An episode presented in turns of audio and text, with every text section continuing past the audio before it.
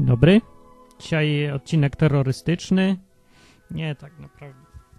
To jest moja y, kominiarka do nauki jazdy motorem używana, a dzisiaj będzie odcinek o pytaniach, jakie każdy katolik powinien sam sobie odpowiedzieć. Tak, tutaj znalazłem taki tekst. Ktoś mi przyszedł taki tekst. Kto to był? Może go powiem, kto to był. Kto to był? Uwaga. Był to... Był to Karol. I nic więcej nie powiem, nie zdradzę jego tożsamości. Ma prawo do swojej prywatności ten człowiek. No, ale przysłał mi link do strony, gdzie jest osiemdziesiąt pytań, na które każdy katolik powinien sam sobie odpowiedzieć. Nie wiem, dlaczego akurat katolik powinien na nie odpowiedzieć, to prędzej ktoś powinien odpowiedzieć katolikom albo w ogóle... w ogóle odpowiedzieć. Ja nie wiem, dobra, ale tak to nazwali. W każdym razie to jest, było na tyle ciekawe, że pomyślałem sobie, że fajnie by było w odwyku zrobić sobie jakieś pytania i odpowiedzi. Bo no ja nie wiem, czy mi się uda odpowiedzieć, bo niektóre są jakieś absurdalne kompletnie te pytania, ale przynajmniej będzie można się pośmiać, więc co? Zaczynamy, nie? Coś mi włosy nie stoją jak trzeba. Dobrze. Pierwsze pytanie brzmi tak z tej listy. Dlaczego Bóg zawierzył przekazywanie Jego słowa jednemu ze swoich omylnych dzieci? Czyli komu konkretnie? Jednemu? To nie wiem. E, przecież wie, że ludzie są grzesznikami. Czy profesor odważyłby się powierzyć jednemu ze swoich studentów misję prowadzenia wykładów? Misję prowadzenia wykładów. E, to chyba gdzieś tam Uniwersytet Jagielloński, bo to tak brzmi, że misja prowadzenia wykładów. Wow! Podczas gdy przyszłość pozostałych studentów wisiałaby na włosku. To musi być Uniwersytet Jagielloński, oni tam zawsze uważają się za prawie że Boga, nie? Jak profesor wykład, to, to jest misja, a jak źle przekaże wykład, to przyszłość człowieka wisi na włosku. No mniejsza z tym, jeżeli Bóg tak nas pokochał i chce, byśmy byli przy Nim, dlaczego sprawił, że nasze wieczne dusze zostały postawione w obliczu takiego niebezpieczeństwa? Przynajmniej jakiego niebezpieczeństwa? Więc wyjaśniam, bo to może być dobre pytanie dla kogoś, kto nie wie, o czym mówi. No większość tych pytań jest właściwie dobra dla kogoś, kto nie wie, o czym mówi. Więc przekazywanie Biblii nie polegało na tym, że to by jest jakiś głuchy telefon, jakaś jedna osoba drugiej na ucho coś mówi, tylko powstawała ta księga przez tysiąc pięćset lat ssakiem, no dużo. Autorów było kilkudziesięciu właściwie, kilkunastu, no. I a sam Nowy Testament jest, mamy zapisy, kopie, manuskrypty w ponad pięciu tysiącach kawałków. To jest najlepiej udokumentowany dokument y, historyczny, więc nie wiem, gdzie tu takiej, skąd takie pytanie się bierze, to takie, o, to ktoś komuś musiał powiedzieć. Nie, no, także nie, spokojnie, nie tak było. Biblię można spokojnie sobie czytać, mając pewność, e, że to jest całkiem rzetelny dokument. Na pewno jest bardziej wiarygodny niż wszystkie inne, więc jakbyśmy nie wie, jeżeli nie chcemy wierzyć Biblii, bo to jakiś głuchy telefon, to to znaczyłoby, że trzeba odrzucić całą historię starożytną, bo się też jest tym bardziej niewiarygodna, nie? No więc no problem. Poza tym nie było jakiegoś jednego faceta, który by przekazywał drugiemu facetowi, tylko dużo, dużo ludzi. No dobra, punkt drugi. Jeśli szatan jest największym oszustem, skąd mamy wiedzieć, że nie wykiwał chrześcijan, skłaniając ich, by ubóstwiali go jako Boga? Kogo? Aha, Boga, jako Boga. A nie, jego jako Boga, aha. I teraz nakazuje mu nisz, im niszczyć prawdziwego, w cudzysłowie, Boga w swoim własnym imieniu. O, sprytne bardzo podejście. To jest takie podejście, które widziałem w książce Lema, yy, to chyba było Rękopis znaleziony w wannie, gdzie tam wszystko, nikomu nie może nikt ufać i jakieś, tam jest taka sytuacja pisana, że jest gmach i antygmach i one ze sobą walczą za pomocą szpiegowania. Nie, ale czasem szpieg może być y, podwójnym szpiegiem, a potem potrójnym może być, a potem już się zdarzały pod koniec książki popiątni szpiedzy, którzy już kompletnie nic nie wiedzieli, wszystko było ustawione, nikt nikomu nie mógł wierzyć, nikt nikomu nie mógł ufać, bo zawsze było założenie, że ktoś właśnie może komuś zrobić konia.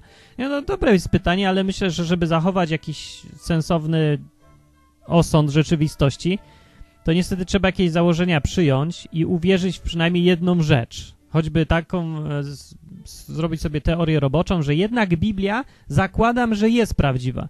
To jest dosyć sensowne założenie, biorąc pod uwagę, że jest gdzieś Bóg i nie jest, yy, o, nie ma mniejszych możliwości niż wszyscy jego przeciwnicy, czyli inaczej mówiąc, jest w stanie zrobić to, że e, nikt go nie wykiwa, o, to z tego założenia właściwie wynika to, że był w stanie zapewnić, że zapewnić wierny przekaz Biblii. No, żeby ta jedna księga była w miarę dobrze zachowana, tłumaczona, e, jakaś taka pewna, nie? No bo bez tego to tak naprawdę musielibyśmy uznać, że w ogóle nic nie wiemy, nic się nie da wiedzieć i nawet jeżeli Bóg jest, to też się nic nie da. No to, to w ogóle nie ma sensu w ogóle zadawania jakichkolwiek pytań. E, więc ja zakładam i myślę, że to jest zdrowo założyć, że Biblia jednak jest, cieszy się szczególną opieką Boga. O. A to założenie, jak każde założenie, trzeba sprawdzać z rzeczywistości, ale to na to to już sobie niech każdy odpowie w życiu. Czy rzeczywiście tak jest, że Bóg po, potwierdza Biblię osobiście, czy nie? No, no historię zbadać sobie. To jest bardzo ciekawa historia tego, co się działo z Biblią przez te wszystkie lata. No. A, dobra. Jeżeli Bóg strącił diabła do piekieł, a piekło jest miejscem wiecznego potępienia, z którego już sam Bóg nie może uratować. O, to dlaczego kaznodzieje mówią nam, że diabeł przechadza się korytarzami szkół i kusi nastolatków do brania narkotyków?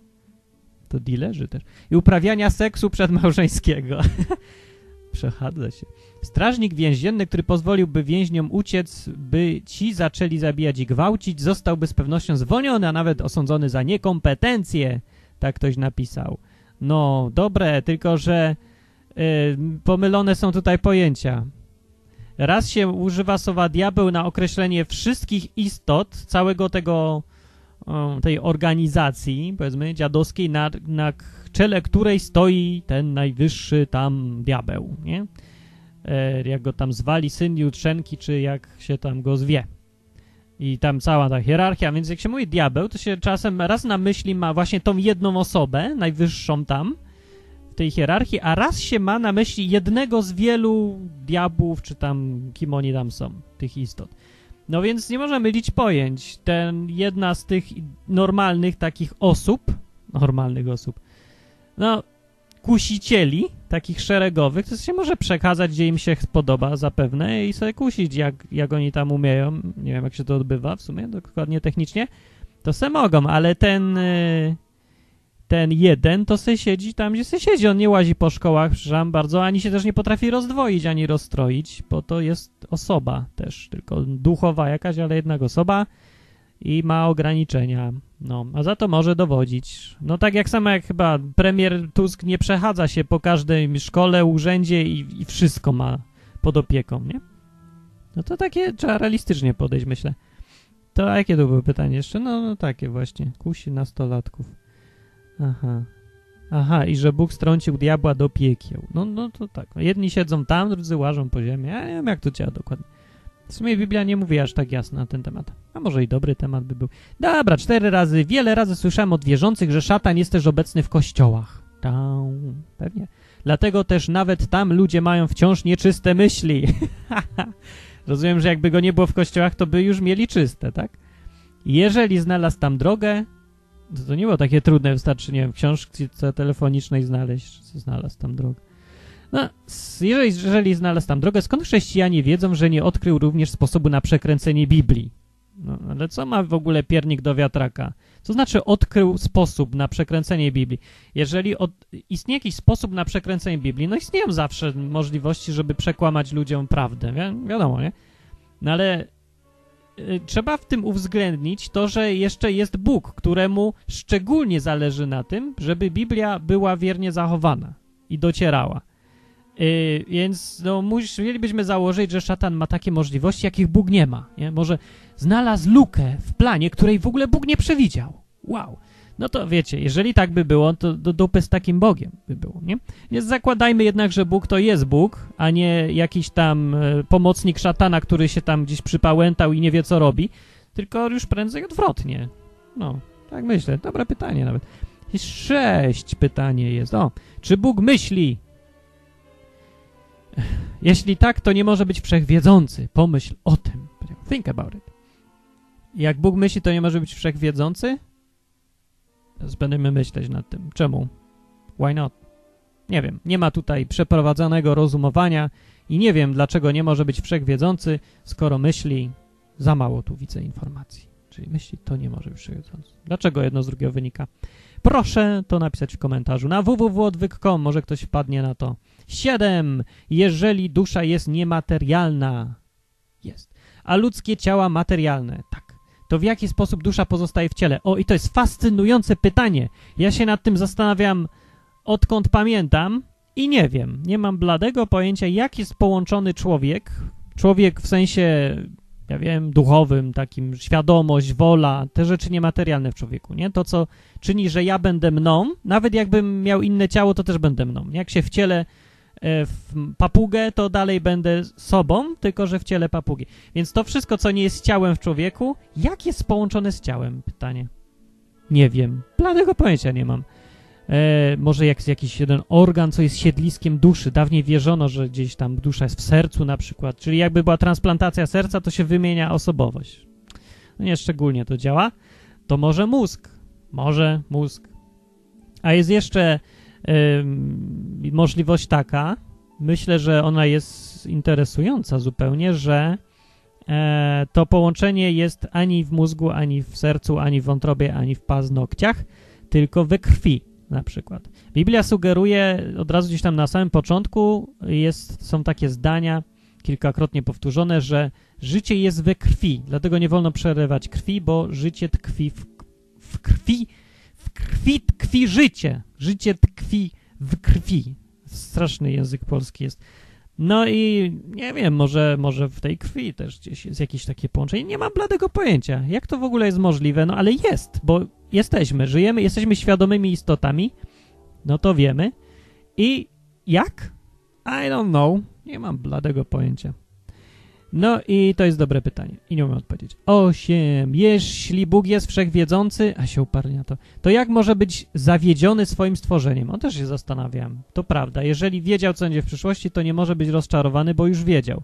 Ogólnie to by było dosyć nudne być Bogiem, więc dobre pytanie. Ja nie wiem, na jakiej zasadzie to działa. Czy Bóg jest wszechwiedzący wtedy, kiedy chce być wszechwiedzący? Nie jest to tak, sięga w przyszłość, a potem wraca z powrotem.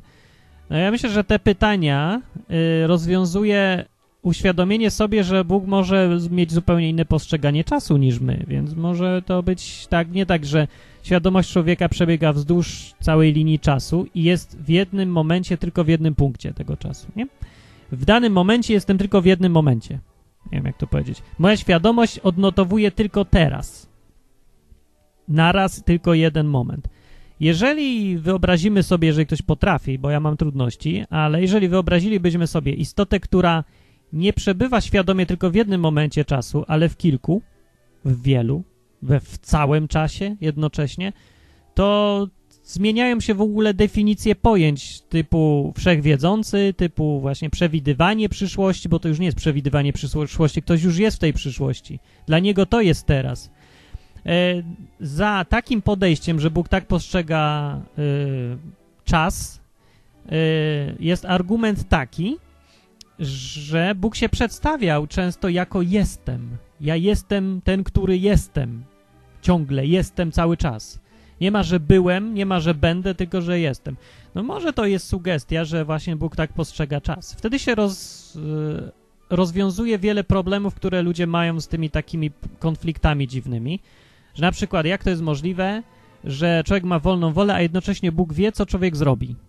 To jest dla ludzi sprzeczność. Jest sprzeczność, jeżeli się porówna, jeżeli się myśli o, w kategoriach ludzi, nie? Że człowieka, który świadomy jest tylko w jednym momencie czasu. To rzeczywiście jest wtedy sprzeczność, ale kto powiedział, że Bóg tak samo postrzega czas jak ludzie? Nikt. No więc myślę, że to może trochę odpowiedzieć na pytanie. dziewięć. Jeśli Bóg jest niezmienny, to jaki jest dowód na Jego istnienie, skoro wszystko wokół nas się zmienia? No to pytanie nie ma krzty logiki dla mnie. Jeżeli bym powiedział, że ja jestem niezmienny, jestem ciągle niezmienny i jednocześnie potrafię zrobić kanapkę z dżemem, a za innym razem kanapkę z serem żółtym, to czy to świadczy o mnie, że ja jestem zmienny? No nie świadczy. No ja jestem sobą, ale stwarzam, co chcę. No i świat, który ja stworzę, albo nie wiem, wiersze, które stworzę, albo piosenki, które napiszę, są różne i mogą być też zmienne, a to nie świadczy o mnie, że ja jestem zmienny, nie? Więc nie, nie rozumiem tego też tutaj. Dlaczego jedno ma wynikać z drugiego? Nie wynika. dziesięć. Czemu Bóg sprowadził na ziemię potop? A co w Biblii jest napisane, czemu sprowadził? No bo już nie mógł wytrzymać tego, ile bydła robili ludzie na ziemi. Przecież nie poskutkował po to. Jak to nie poskutkował? Zniknęło zło na jakiś czas. Zło powróciło, pisze tu dalej ktoś. No to prawda, ale zanim wróciło, to było fajnie w miarę, nie? Poza tym nie powróciło w takim aż natężeniu, jakie było. Bóg powinien wiedzieć, że tak się stanie, więc po co się w ogóle przejmował? Nie, no wiesz, no to jest taki sam argument, jak powiedzieć, po co w ogóle sprzątać? Przecież jutro się znowu ubrudzę. To się nie myj, stary. Ja nie wiem, jak ktoś uważa, że to jest słuszne podejście, żeby się nie myć, no to proszę bardzo, a widocznie Bóg ma inne podejście na ten temat i jakoś próbuje i się stara i wymyśla i uczy też ludzi o paru rzeczach przy okazji takiego postępowania. No dobra, jedenaście. Czemu jest tak, że teiści każą mi zbadać cały wszechświat, bym mógł powiedzieć, że Boga nie ma? Kiedy w rzeczywistości wystarczy zbadać jedno miejsce i nie znaleźć Boga, by stwierdzić, że Go nie ma, skoro ma być wszechobecny. To jest argument trochę, znaczy bardzo dobry argument, e, tylko jest błędne założenie znowu. Argument jest dobry i wyjaśniam prostszymi słowami. Jeżeli ktoś twierdzi, że jest wszędzie, e, albo nie, jeżeli stwierdzam, że w tym pokoju jest powietrze, to nie muszę udowadniać, że go nie ma w całym pokoju. Wystarczy, że udowodnię, że go nie ma w tym miejscu. Tu, tu nie ma powietrza. Jeżeli udowodnię, że tu nie ma powietrza, udowodniłem tym samym, że nie jest prawdziwe stwierdzenie, że powietrze jest wszędzie. Okej. Taki jest argument. Yy, w związku z tym, jeżeli powiemy, tu Boga nie ma, to już możemy być pewni, że Bóg nie jest wszędzie. No. Więc tak, to argument by był bardzo dobry, z tym, że założenie błędne przyjęte jest takie, że Bóg jest częścią świata materialnego. Bo Bóg nie jest częścią świata materialnego. Jak powiada Biblia, Bóg jest duchem. Duch to duch, materia to materia. I przy okazji jeszcze zaznaczę, że Yy, i przypomnę, że energia też jest częścią materii, no bo nie ducha przecież, nie? Yy, tutaj ludzie często mylą pojęcia, utożsamiając materię z masą. Materia to nie jest masa. Materia to jest energia, wszystkie oddziaływania, grawitacja, yy, to jest yy, i masa, też i wszystkie przedmioty, wszystko, co się da zmierzyć, jest częścią świata materialnego. Poza światem materialnym są rzeczy duchowe, które są niemierzalne, chyba że się w jakiś sposób połączą, tak jak w przypadku człowieka ze światem materialnym, co ja tego nie rozumiem w ogóle, no ale no, ale, no tak jest, trzeba więc przyjąć jakieś definicje sensowne. Więc inaczej mówiąc, w ogóle nie da się stwierdzić, czy Bóg jest w świecie materialnym, czy go nie ma, no bo, bo Bóg nie należy do świata materialnego, aczkolwiek na niego oddziałowuje. Trzeba się przejść do świata duchowego i tam pokazać, że Boga gdzieś nie ma. Że też ja nie wiem, jak to zrobić, bo ja nie mam takich możliwości technicznych. Eee, dwanaście. Jeśli Eden był naprawdę prawdziwym rajem, to dlaczego Ewa chciała zjeść jabłko? E? Rozumie ktoś to pytanie? Czyż, aha, wyjaśnienie, czyż doskonałe miejsce nie powinno zapewnić człowiekowi wszystkiego, co ten by chciał? Tak by nie pragnął już niczego? Pyta Kaiser Soze.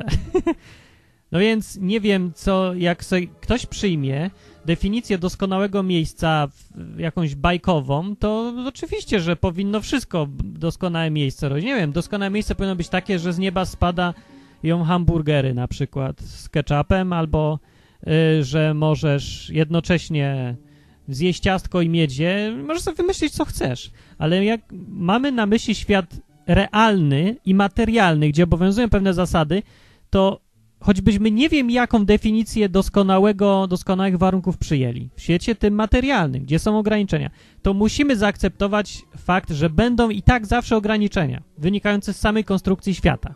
Czy to jasne jest, czy nie. Więc wymyślanie doskonałych miejsc w świecie realnym, podkreślam, nie w jakimś fanta, fantazyjnym, gdzie są, nie ma grawitacji albo jakieś inne zasady są, tylko w naszym. Wymyślanie sobie y, światów doskonałych nie może być nierealne, no, nie może przekraczać poza te granice wyznaczone przez sam świat. Czyli jeżeli wymyślimy sobie doskonałe miejsce, że możesz każdego zabić dookoła y, ciebie, bo masz taką ochotę i to jest wtedy miejsce doskonałe, bo możesz wszystko, to musisz zaakceptować fakt, że dla tych innych ludzi z kolei to nie będzie już świat doskonały, nie? No bo oni będą zabici przez ciebie. Więc te wszystkie ograniczenia w świecie realnym trzeba brać pod uwagę, jak się definiuje świat doskonały. I wystarczy tylko to mieć na uwadze i nie będzie się głupot wymyślać potem i zadawać głupich pytań w tego typu, że w świecie doskonałym powinno być to albo tamto, a nie było, no więc to na pewno nie był świat doskonały. To wymyśl lepszy. Potrafisz skonstruować taki świat doskonały w naszym tu, w naszych realiach, yy, który według ciebie byłby doskonały. Oczywiście to żadna sztuka wymyślić sobie, yy, że krasnoludki chodzą po drzewach i tak dalej i, i dobre wróżki, tylko mówię, zastanówmy się, co było naprawdę, a nie co sobie kto może wymyślać. No i jeszcze chciałem powiedzieć, że tu jest trzynaste pytanie. Albowiem zapłatą za grzech jest śmierć. Cytat. Mówi Biblia, rzeczywiście tak mówi w liście do Rzymian, szósty rozdział, dwudziesty trzeci. Czy to oznacza, że zwierzęta również grzeszą? O, pytanie. A organizmy jednokomórkowe? Czy rośliny grzeszą? No, rośliny się mordują, zabijają i tak dalej. Kłamią, kradną, oszukują na picie. vatu nie płacą. Przecież one również umierają, nie tylko ludzie te rośliny. No tak, no, prawda. No, pita nie złożyły, i ten a umarł. Dlatego, dlaczego zwierzę umiera, skoro nie zna moralnej różnicy między dobrem i złem? To znowu jakiś błąd logiczny. Yy, zapłatą za śmierć jest grzech. Z tego zdania wynikać mogą różne rzeczy tak naprawdę. Bo dotyczyć może ona albo rzeczywistości fizycznej i materialnej, tu, ale nie musi przecież. Zapłatą za grzech jest śmierć, nie musi oznaczać, że chodzi o tą śmierć tutaj, teraz. Biblia definiuje coś, co się nazywa drugą śmiercią. To jest śmierć druga, jest napisane. W objawieniu Jana występuje to kilka razy. To określenie śmierć druga i to podejrzewam, że to raczej o to chodzi z całego kontekstu Biblii. E, nie tylko, ale też głównie w tym zdaniu. To jest ta śmierć polegająca na tym, że na końcu, jak się odbędzie sąd, jak już umrzesz i gdzieś będziesz w jakichś tym zaś, tych zaświatach i będzie sąd nad tobą, to potem ci, co będą potępieni, zostaną dotknięci drugą śmiercią. I druga śmierć to będzie, że będziesz skazany na, jak to jest poetycko opisane, jezioro ognia i siarki. Czyli jakieś miejsce, gdzie jest bardzo nieprzyjemnie i się cierpi. Tak, jest ewidentnie napisane bez wątpliwości, że to jest miejsce cierpienia. I to jest śmierć druga, mimo że to też nie jest śmierć w takim pojęciu, że to jest koniec istnienia. W ogóle w przypadku człowieka, yy, według tego, co się w Biblii czyta, w ogóle nie, nie ma czegoś takiego jak koniec istnienia człowieka, ani w ogóle żadnego ducha. Nie ma czegoś takiego. Raz stworzony duch istnieje i istnieć będzie i musi. Nie? Może spać, ale istnieć to istnieje. No. Więc nie wiem, jak to działa tak naprawdę, ale no, tak wynika z Biblii, że śmierć to jest tylko przejście zawsze do czegoś innego i w tym wypadku jest napisane, że zapłatą za grzech jest śmierć, to raczej oznacza, że zapłatą za grzech jest przejście, ale nie z świata tego tutaj naszego z ziemi do zaświatów, tylko przejście z jednych z zaświatów do miejsca potępienia. Aczkolwiek to zdanie tak samo znaczy, można brać dosłownie i należy też brać dosłownie w odniesieniu do świata materialnego, bo zapłatą za grzech pierwszych ludzi na ziemi była śmierć, więc to, że wszyscy umierają, no to jest zapłata nasza.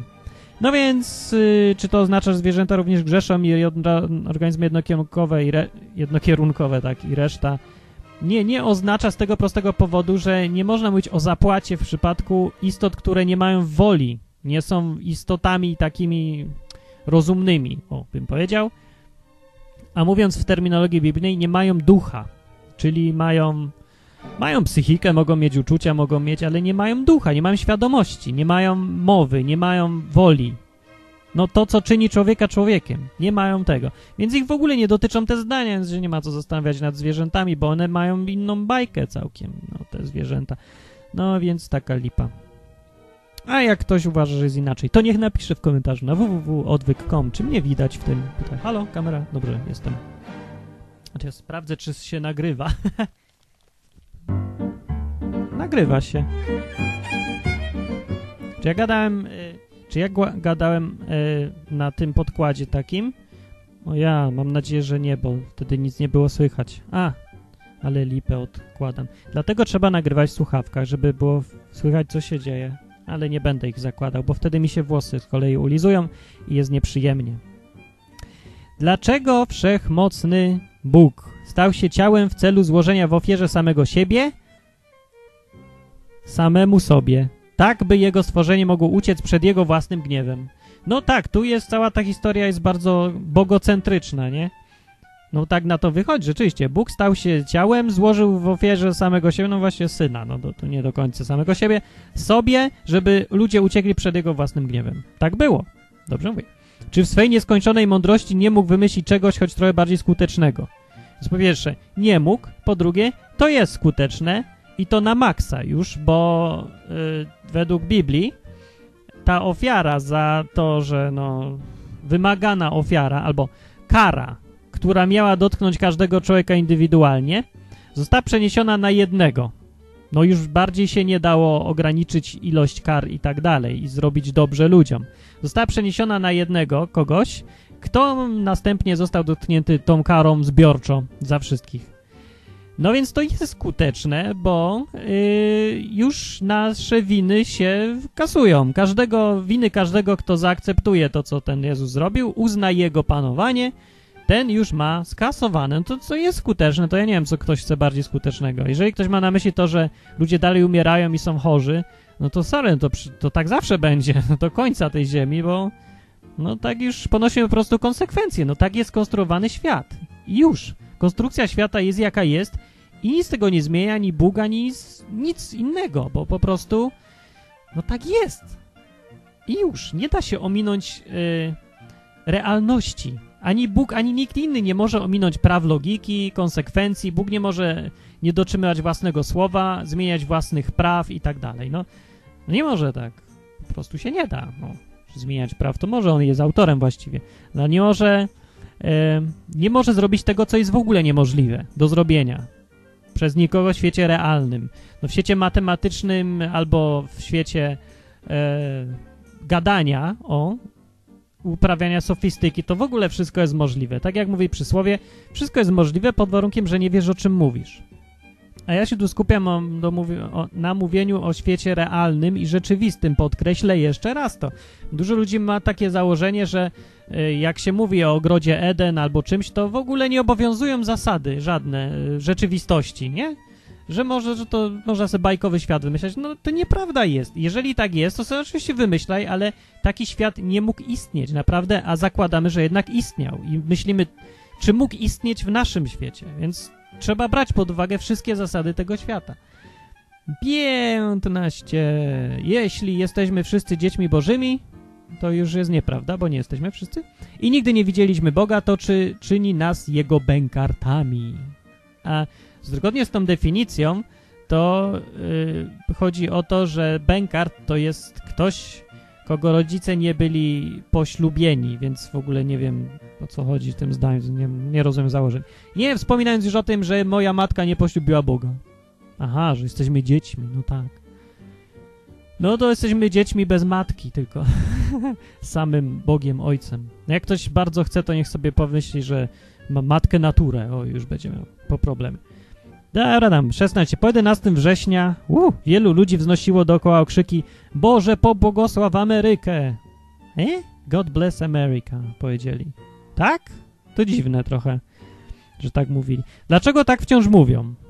Z tego wynika, że Bóg nigdy niczego nie pobłogosławił. Jeśli by to uczynił, to jedenastego września nie miałoby nigdy miejsca. Uuu. Teiści zwykli mówić, że wszystko jest częścią Bożego planu. No tak, skoro tak, to... nawet Biblia zwykła mówić. Skoro tak, to dlaczego ścigamy Bin Ladena? No, wygląda na to, że Bin Laden i terroryzm nie jest naszym wrogiem, lecz Bóg. Znowu są błędy logiczne. To, że coś jest częścią Boga, to nie znaczy, że my mamy wszystko akceptować po prostu i już. Tak, po prostu akceptować, bo... bo... nie, z faktu takiego, że ja wiem, że na skrzyżowaniu na przykład... jakimś tam, jakiś facet wiedzie w drugiego faceta, bo się na niego przyczaił. To jeżeli ja to wiem, to z faktu tego, że ja to wiem, nie wynika, że ten facet powinien dać się zabić. Przecież to jest w ogóle jakieś dziwaczne rozumowanie. To, że Bóg coś wie, że coś zaplanował, to nie znaczy, że mamy przestać żyć i powiedzieć, niech się dzieje, co się chce i nic nie robić. To jest jakieś nonsensowne podejście do sprawy i nie widzę tu w ogóle żadnej logiki. My przecież nie wiemy, co się stanie tak naprawdę. My tylko wiemy, że ktoś wie, ale nie wiemy nawet, co on wie. Więc to, że tam pierdyknęło jedenastego września, aczkolwiek to jest dobry argument, no, że coś tam z tym God Bless America jest nie w porządku, bo widocznie w tym przypadku, w tym przypadku, nie w ogóle, w, ogólnie, no to ich jednak nie pobłogosławił, no. Znaczy, fakt, że się ściga Bin Ladena, no to dobrze, niech się ściga Bin Ladena, bo co to ma wspólnego z tym, że nie wiemy, jaki jest plan Boga. Poza tym w Biblii są fragmenty yy, bardzo podobne właściwie, o tej samej sytuacji mówiące. Na przykład są przypadki, kiedy Bóg chciał ukarać Izraela porządnie, bo tam narobili już tyle grzechów i już miał tego dość, więc chciał ich kopnąć przysłow, przysłowiowy tyłek i użył w tym celu innych narodów. Używał, nie? Tam Babilończyków, kogoś tam, najeżdżali Filisty, Filistynowie czy coś. No więc najeżdżali na niego, tam łupili czy coś. I, i było tak, że oni byli narzędziem Boga w karaniu Izraela. No, ale zaraz potem pojawiają się na przykład proroctwa przeciwko tym samym narodom, których Bóg użył, żeby najechali tam na tego, przeciwko nim, że to zrobili. Że to się może wydawać na pierwszy rzut oka dziwne, nielogiczne czy coś, ale to wcale nie ma w tym sprzeczności, jak się zastanowić nad tą sprawą, analizując ją, bo z punktu widzenia tamtych narodów, które były narzędziem, one też miały swoje winy. I to, co robiły, to z ich punktu widzenia też nie było dobre. To, że człowiek się posługuje kimś, kto łamie prawo, albo tam Bóg, nie?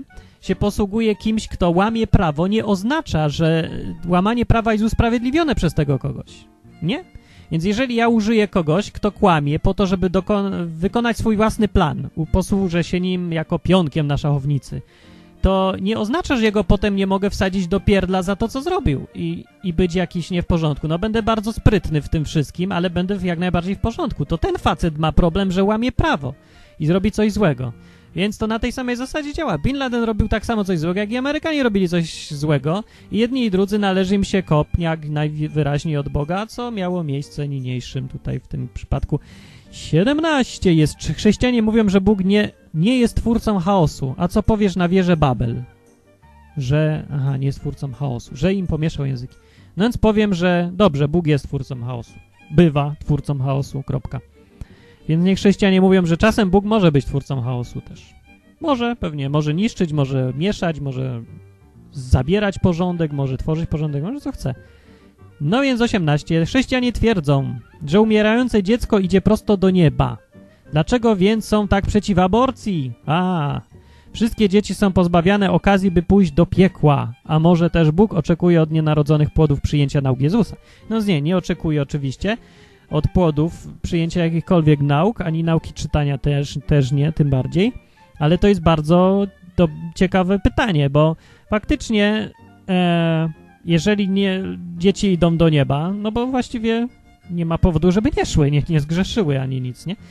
To, no to właściwie, no to szczęścia im życzmy i dobrze. Ale pytanie, czy to usprawiedliwia jakoś odbieranie tym dzieciom całej reszty życia, bo E, dziecko, które ginie w wieku lat, powiedzmy, w wieku trzech tygodni życia, no to straci siedemdziesiąt pięć lat życia następnego, które by było, gdybyśmy jego tam nie pozbawili tego życia wcześniej. No więc to jest dosyć poważna rzecz, żeby zabierać komuś siedemdziesiąt pięć lat życia, bez pytania go o zdanie. E, tak naprawdę to życie należy się temu dziecku, które już zaczęło rosnąć. Ono już zostało mu dane. Jeżeli y, nikt tego nie przerwie, nie, nie dokona inwazji w ten fakt dokonany, y, to to dziecko będzie se dalej żyć i będzie mogło samo wybierać. Tak naprawdę wolna wola człowieka stoi ponad jego dobrem.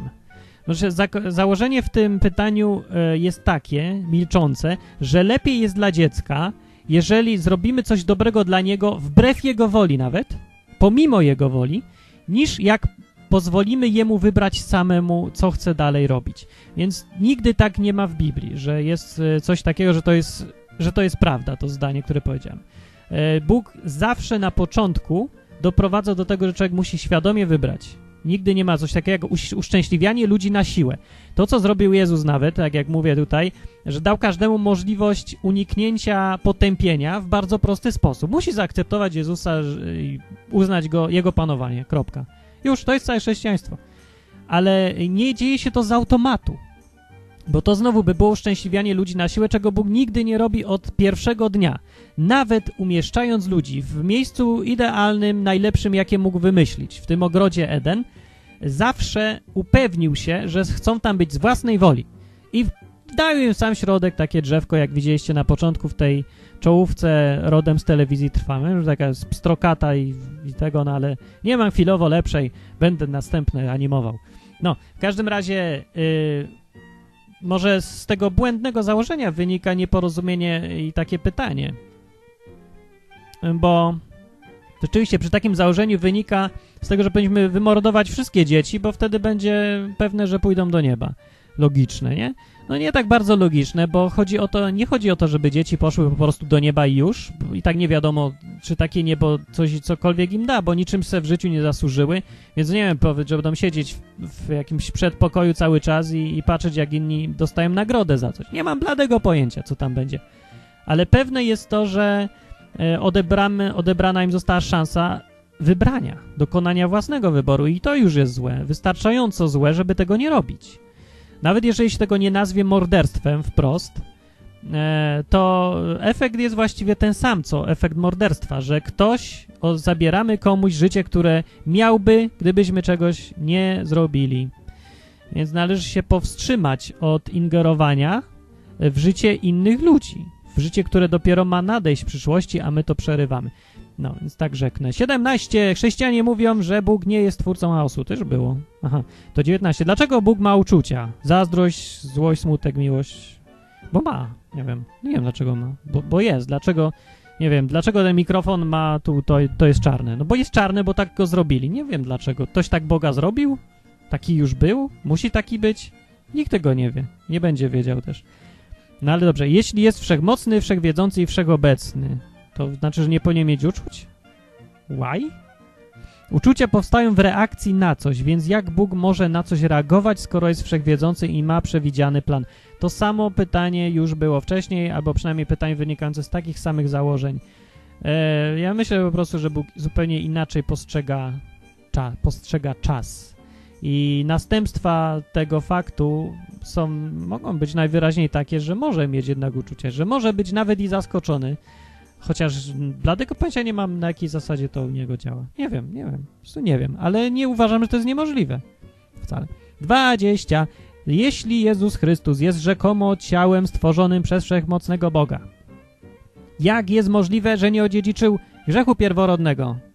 No więc po prostu nie odziedziczył grzechu pierworodnego, bo nie ma grzechu pierworodnego. No to co miało odziedziczyć? W Biblii nie ma czegoś takiego, że ktoś rodzi się z jakimś grzechem pierworodnym.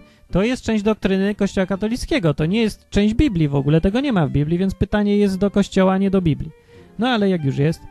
Dalej, pamiętaj, że jest rzekomo człowiekiem jednocześnie Bogiem i jeżeli rzeczywiście był w pełni człowiekiem, jak i Bogiem, musiał odziedziczyć grzech pierworodny. No to niech ci tłumaczy ktoś z Kościoła katolickiego, bo, bo ja też tego nie rozumiem i to dla mnie też nie ma sensu.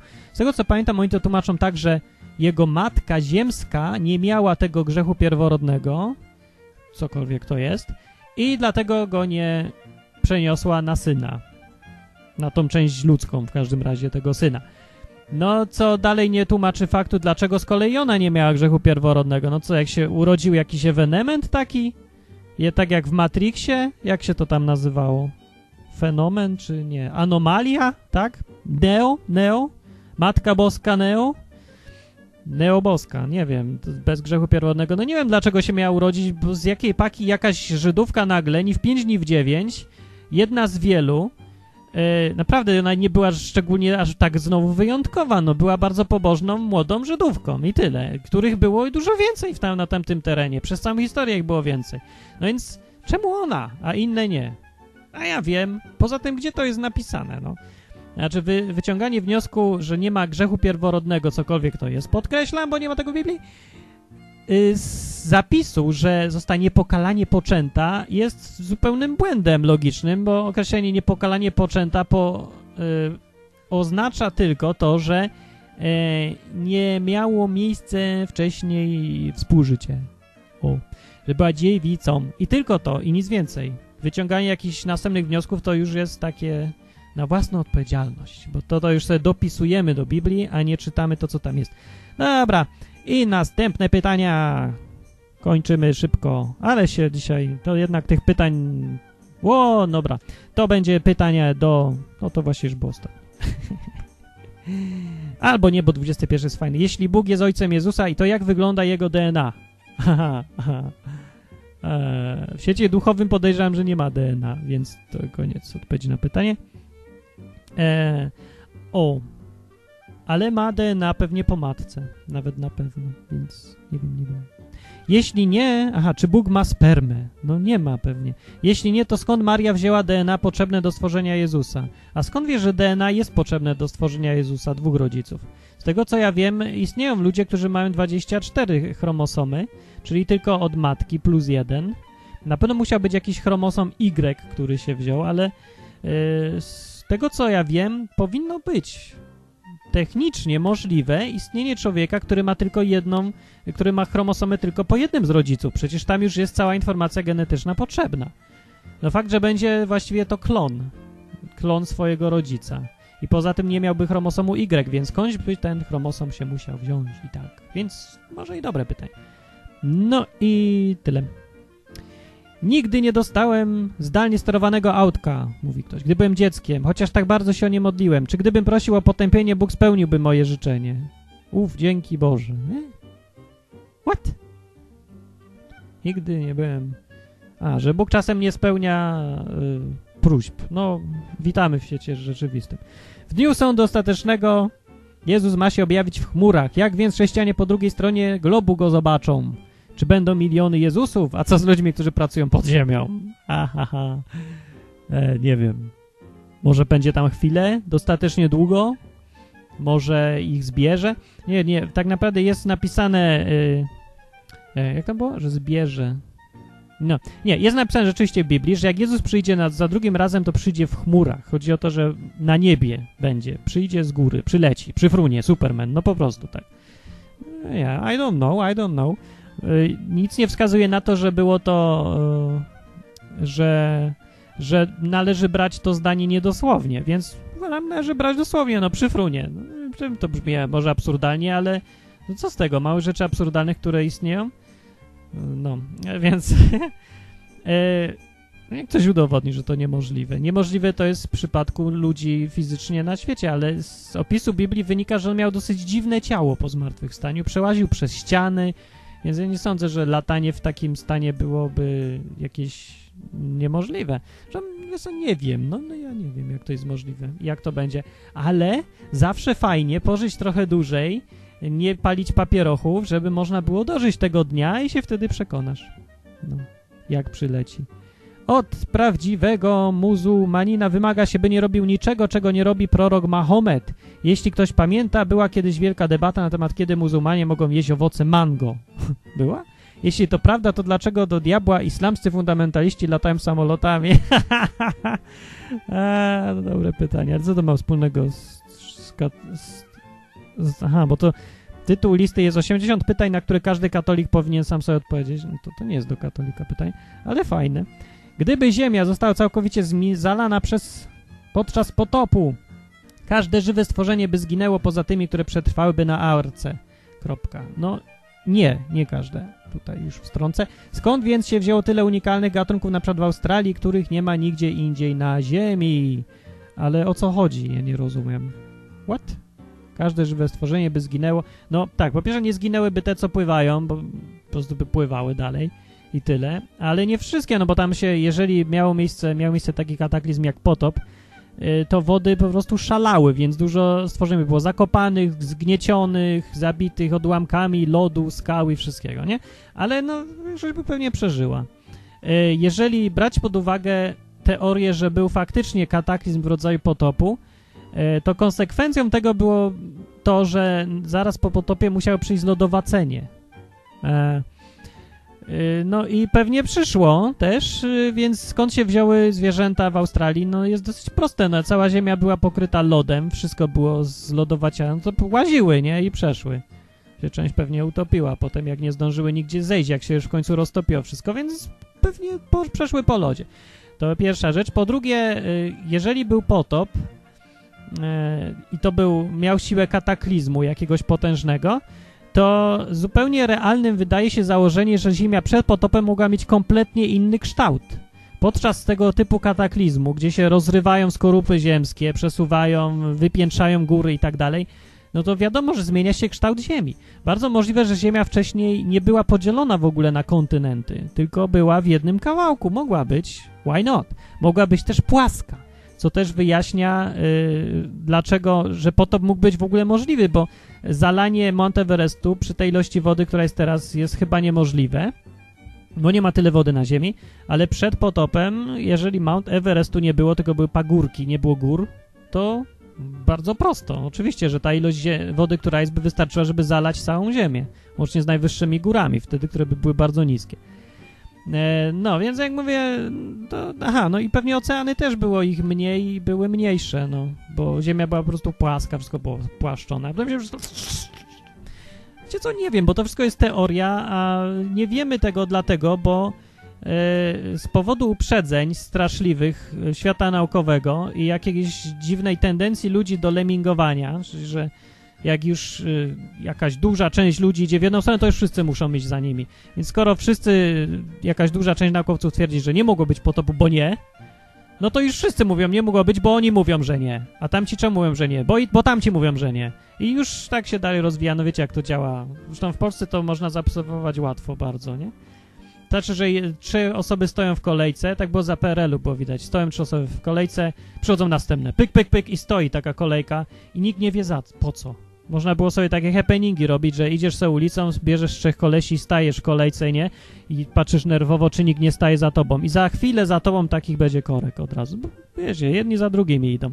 No więc z powodu tego mało kto bada możliwość... Yy, jak technicznie mógł przebiec, przebiegać potop, ten kataklizm, jeżeli jakiś był.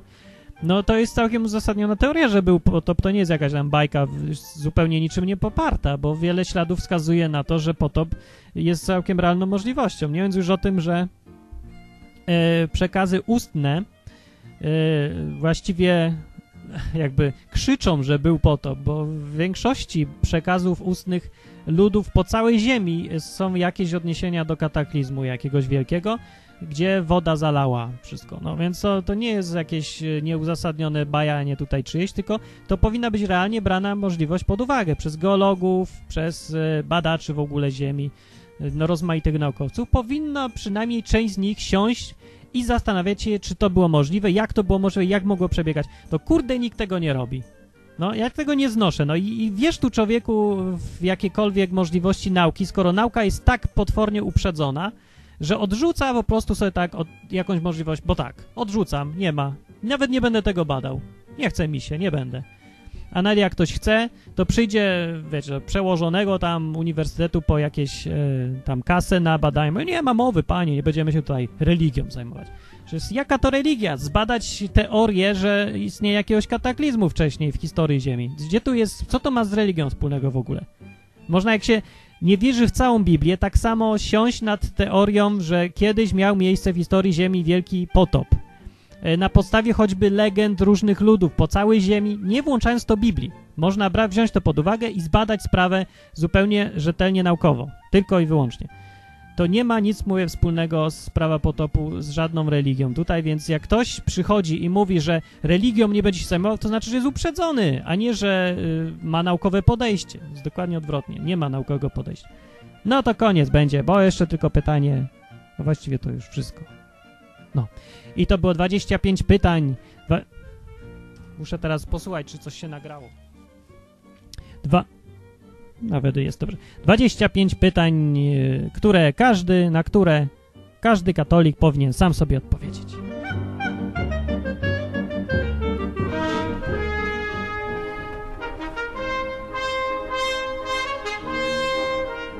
A teraz sobie już siedzę w słuchawkach i kończę. Aha, bo to kończenie zajmie jeszcze z pięć minut. No więc to był dłuższy, ojej, to był o wiele dłuższy odcinek niż mm, mi się wydawało, że będzie, ale chyba fajny był. Tak sobie myślę, że zamiast e, robić jakiś odcinek na jeden ko konkretny temat, to można od czasu do czasu wziąć i odpowiedzieć na jakieś pytania. Poza tym te pytania były jakieś fajne, mi się wydaje, bo niektóre z nich pokazywały częste błędy, które ludzie... E, e, sobie sami mają. Nie, jak się... Co, co błędy robią? Które występują, no, w myśleniu ludzi, wynikające z jakichś założeń, które niepotrzebnie w ogóle sobie zakładamy z góry i potem nie możemy czegoś zrozumieć. Zresztą tak naprawdę, no, trudno się od tego uwolnić. No, każdy człowiek człowiekiem jeno jest i każdy nieświadomie w ogóle przyjmuje z góry jakieś założenia na podstawie doświadczeń, które przeżył w życiu, nie? Nie mają tego dzieci.